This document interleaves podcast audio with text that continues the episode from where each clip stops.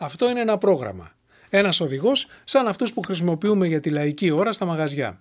Είναι τίτλοι τραγουδιών με κάποιες σημειώσεις για το ρυθμό, τον τόνο, την ταχύτητα, αν κάποιος καλλιτέχνης έχει διοτροπίε, ομιγέννητο. Αυτός ο μακρύς κατάλογος, όταν είναι καλοφτιαγμένος, είναι ένα απόσταγμα ελληνικής μουσικής. Είναι τα τραγούδια που αξίωσε ο χρόνος και αγάπησε ο Έλληνας, αυτά που θέλει να χορεύει και να ακούει ξανά και ξανά. Εμείς σαν μουσική τα έχουμε αποστηθήσει, είναι κάτι σαν το ελληνικό real book.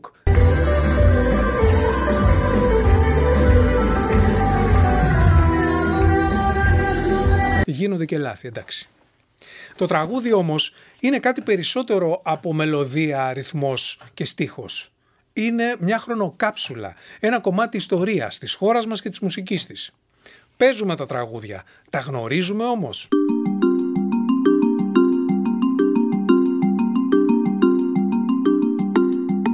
Καλώς ήρθατε στο Εμένα Ρώτα, το κανάλι Οδηγό Επιβίωσης στη σύγχρονη μουσική δυστοπία.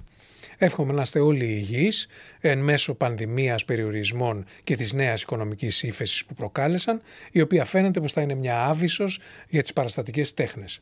Η κατάσταση αυτή δεν είναι πρωτοφανής, ο καλλιτέχνης είναι ιστορικά ρηγμένος στην κοινωνική διαπραγμάτευση. Η εργασιακή επισφάλεια και η οικονομική αβεβαιότητα είναι διαχρονικά χαρακτηριστικά των δημιουργικών βιομηχανιών και έχουμε συζητήσει για αυτά σε προηγούμενα επεισόδια. Η ίδια ιστορία δείχνει πως δεν υπάρχει τομή, άλμα ή ανατροπή που θα μας δικαιώσει, υπάρχει μόνο κλίμα και περιβάλλον που πρέπει να καλλιεργηθεί για να γίνει πρόσφορο. Τι είδους καλλιέργεια είναι αυτή; Μόνο η τέχνη μπορεί να μιλήσει για την τέχνη. Κάθε κίνημα, στάση, απεργία ή επίσχεση εργασίας που αναζητά στήριξη στην κοινωνία θα πρέπει πρώτα να την έχει εκπαιδεύσει, να έχει ποιήσει ήθος. Πόσοι από εμάς πραγματικά έχουμε συμπεριλάβει στις προτεραιότητες της δουλειάς μας την αγωγή της ψυχής που ποιεί το ήθος αυτό, ειδικά με τις σημερινές αντίξωες συνθήκες όπου η επικοινωνιακή απορρίθμιση έχει υποβιβάσει την τέχνη σε περιεχόμενο για το διαδίκτυο και τα μέσα μαζικής επικοινωνίας. Η τέχνη που χρειάζεται να επισημαίνει πόσο απαραίτητη είναι ή δεν είναι απαραίτητη ή δεν είναι τέχνη για μας που ανακαλύψαμε έκπληκτη το καθεστώς που επικρατεί, για μας που το ξέραμε αλλά δουλεύαμε με την ελπίδα πως το πράγμα θα γυρίσει, έχω να πω πως αυτό το τέρας είναι δικό τους και δικό μας. Τι μπορούμε να κάνουμε γι' αυτό; Χρωστάμε στο κοινό, στην τέχνη μας και στον εαυτό μας να συγκρατήσουμε αυτή την ανεξέλεγκτη λιγούρα για επιτυχία η οποία έχει γίνει ο αποκλειστικός σκοπός που αγιάζει τα καλλιτεχνικά μας μέσα. Τώρα είναι η ώρα να διεκδικήσουμε τα ελάχιστα κεκτημένα μας. Αλλά μετά, όποιο και αν είναι αυτό το μετά, πρέπει να αναρωτηθούμε γιατί τα κεκτημένα μας είναι ελάχιστα και γιατί η κοινωνική μας προσφορά δεν είναι αυτονόητη.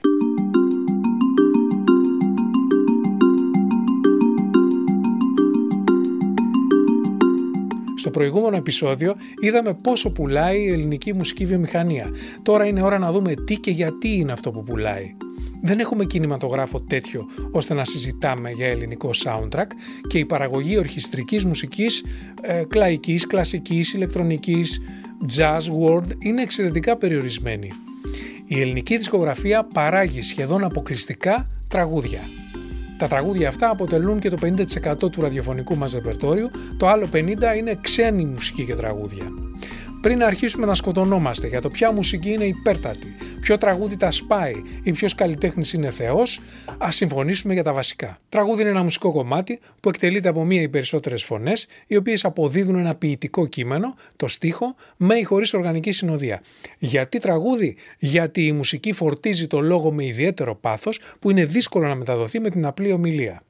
Το τραγούδι είναι γέννημα της εποχής του, αντανακλά την κοινωνική ζήμωση, τις αντιλήψεις για το συναισθηματικό κόσμο και τον βαθμό στο οποίο η κοινωνία το εκτιμά ως μέσον επικοινωνίας.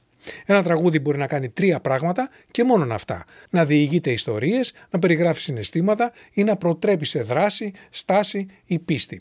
Συνήθως συνδυάζει δύο ή και τα τρία αυτά αφηγήματα. Υπάρχουν διαφορετικά είδη τραγουδιού σε κάθε εποχή και σε κάθε πολιτισμό. Στη δυτική μουσική διακρίνουμε το παραδοσιακό τραγούδι από το έντεχνο. Τα παραδοσιακά τραγούδια είναι μέρος της λαϊκής κουλτούρας μαζί με τους χορούς και τη μουσική που τη συνοδεύει, ιδιαίτερα σε κοινότητες ανεπηρέαστες από την ακαδημαϊκή σπουδή της μουσικής ή την εμπορική κυκλοφορία της. Είναι αυθεντική λαϊκή έκφραση ενός ξεπερασμένου ή υποεξαφάνιση τρόπου ζωής, ο οποίος συντηρείται ή αναβιώνει.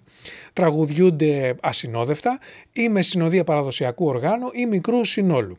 Διαδίδονται προφορικά, σπανίως καταγράφονται και παραλλάσσονται μέσα από αιώνες προφορικής παράδοσης, οπότε και οι συνδέτες είναι ανώνυμοι. Το παραδοσιακό μας τραγούδι είναι το δημοτικό.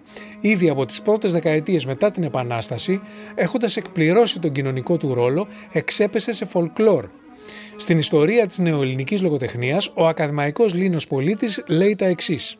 Το δημοτικό τραγούδι που κατάγεται από τα ακριτικά βυζαντινά τραγούδια ζει ακόμη σήμερα, αλλά ζει με την έννοια του συντηρείται, με τη λαογραφική έννοια. Τραγουδιέται σε γάμους και πανηγύρια ή σε άλλες περιστάσεις της κοινωνικής ζωής, πιο πολύ σε απομακρυσμένες περιοχές και σε μικρές επαρχιακές πόλεις. Αλλά δεν ζει δημιουργικά, δεν πλάθονται καινούργια τραγούδια, ίσως μερικά απλά δύστιχα στα νησιά ή αλλού. Την τελευταία του δημιουργική άνθηση το δημοτικό τραγούδι τη γνώρισε με το κλέφτικο το 18ο αιώνα και στις παραμονές της Επανάστασης, κυρίως στη στερεά Ελλάδα. Το ρεμπέτικο είχε επίσης παραδοσιακά χαρακτηριστικά. Οι νέες αντιλήψεις βεβαιώνουν την ελληνικότητα του ρεμπέτικου, που θεωρείται συνέχεια του δημοτικού τραγουδιού και της βυζαντινής συμνοδία. Δημιουργήθηκε παράλληλα σε διαφορετικούς τόπους και κοινωνικές συνθήκες, στη Μικρά Ασία τα Σμυρνέικα, στην Ελλάδα τα Μουρμούρικα.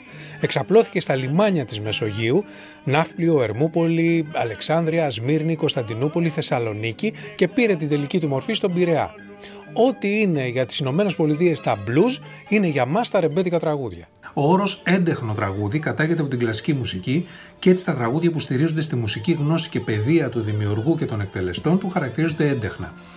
Το σύγχρονο έντεχνο τραγούδι ξεκίνησε να αναπτύσσεται γύρω στα τέλη του 16ου αιώνα χωρίς συγκεκριμένη χώρα προέλευσης, καθώς οι καλλιτέχνες άρχισαν να ενδιαφέρονται όλο και περισσότερο για την συναισθηματική αντίδραση του κοινού στο στίχο και μάλιστα εξελίχθηκε γύρω από αυτόν έτσι ώστε σήμερα να αποτελεί ένα μουσικό σκηνικό σε ένα ποιητικό κείμενο. Είναι φωνητικές συνθέσεις, συνήθως για μια φωνή με συνοδεία πιάνου, νότες και στίχοι καταγράφονται, δεν παραλλάσσονται περιστασιακά και η δημιουργία είναι επώνυμη. Ο όρος λαϊκό τραγούδι έχει επικρατήσει για το τραγούδι που στηρίζεται στο ταλέντο του δημιουργού, στη γύρω του λαϊκή παράδοση και στην αποδοχή του από το κοινό.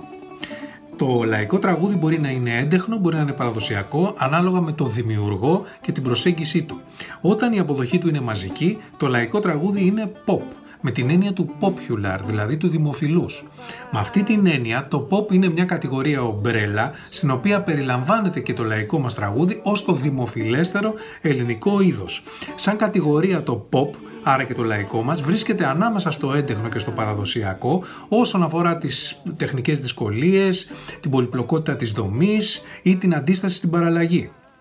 Τώρα, ο όρος pop έχει ταυτιστεί με το παγκόσμια δημοφιλές αγγλόφωνο είδος. Έτσι, όταν θα λέμε ελληνική pop, θα μιλάμε για το τραγούδι που ακολουθεί αυτό το ξένο πρότυπο προσαρμοσμένο στα ελληνικά, δηλαδή με ελληνικό στίχο. Το λαϊκό μας τραγούδι, σαν συνέχεια του ρεμπέτικου, είναι κύριος φορέας της ελληνικότητας, ανεξάρτητα τις μεταλλάξεις και τη δημοφιλία του. Είναι μια φλέβα που διατρέχει την ιστορία μας. Αν και οι πρώτες δύο δεκαετίες του 20ου αιώνα ανήκουν στην καντάδα και στην οπερέτα, από το 20 μέχρι το 50 το λαϊκό τραγούδι ανταγωνίζεται το ελαφρό. Στη δεκαετία του 50 κυριαρχεί σαν αρχοντορεμπέτικο, ενώ η δεκαετία του 60 χαρακτηρίζεται από τα έντεχνα λαϊκά των Χατζηδάκη Θεοδωράκη και το νέο κύμα.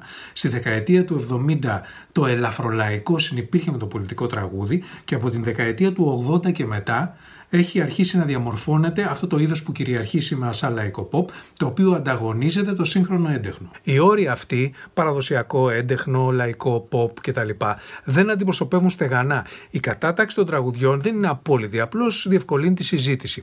Υπάρχουν τραγούδια που δεν ανήκουν μόνο σε ένα είδος, ακόμα και η εξέλιξη, η μετάβαση από το ένα είδος τραγουδιού στο άλλο δεν είναι σε συγκεκριμένη ημερομηνία, ούτε από συγκεκριμένους δημιουργούς. Η μετάλλαξη του τραγουδιού και η δημοφιλία του είναι σύνθετα φαινόμενα που έχουν δυναμική και ιστορική συνέχεια.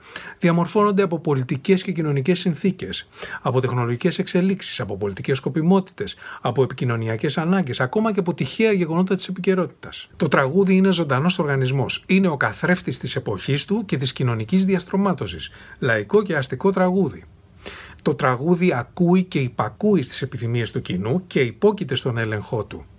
Οι επιθυμίες αυτές όλο και περισσότερο όμως υπαγορεύονται από τα μέσα μαζικής ενημέρωσης, τα οποία τελικά αποσπούν αυτόν τον έλεγχο από το κοινό στο όνομα της τηλεθέασης, τα reality, της ακροαματικότητας, το εμπορικό ραδιόφωνο, των πωλήσεων, οι εταιρείες και τα νυχτερινά κέντρα ή ακόμα χειρότερα της αυθεντίας. Εμείς, εσείς, αυτοί ξέρουν καλύτερα.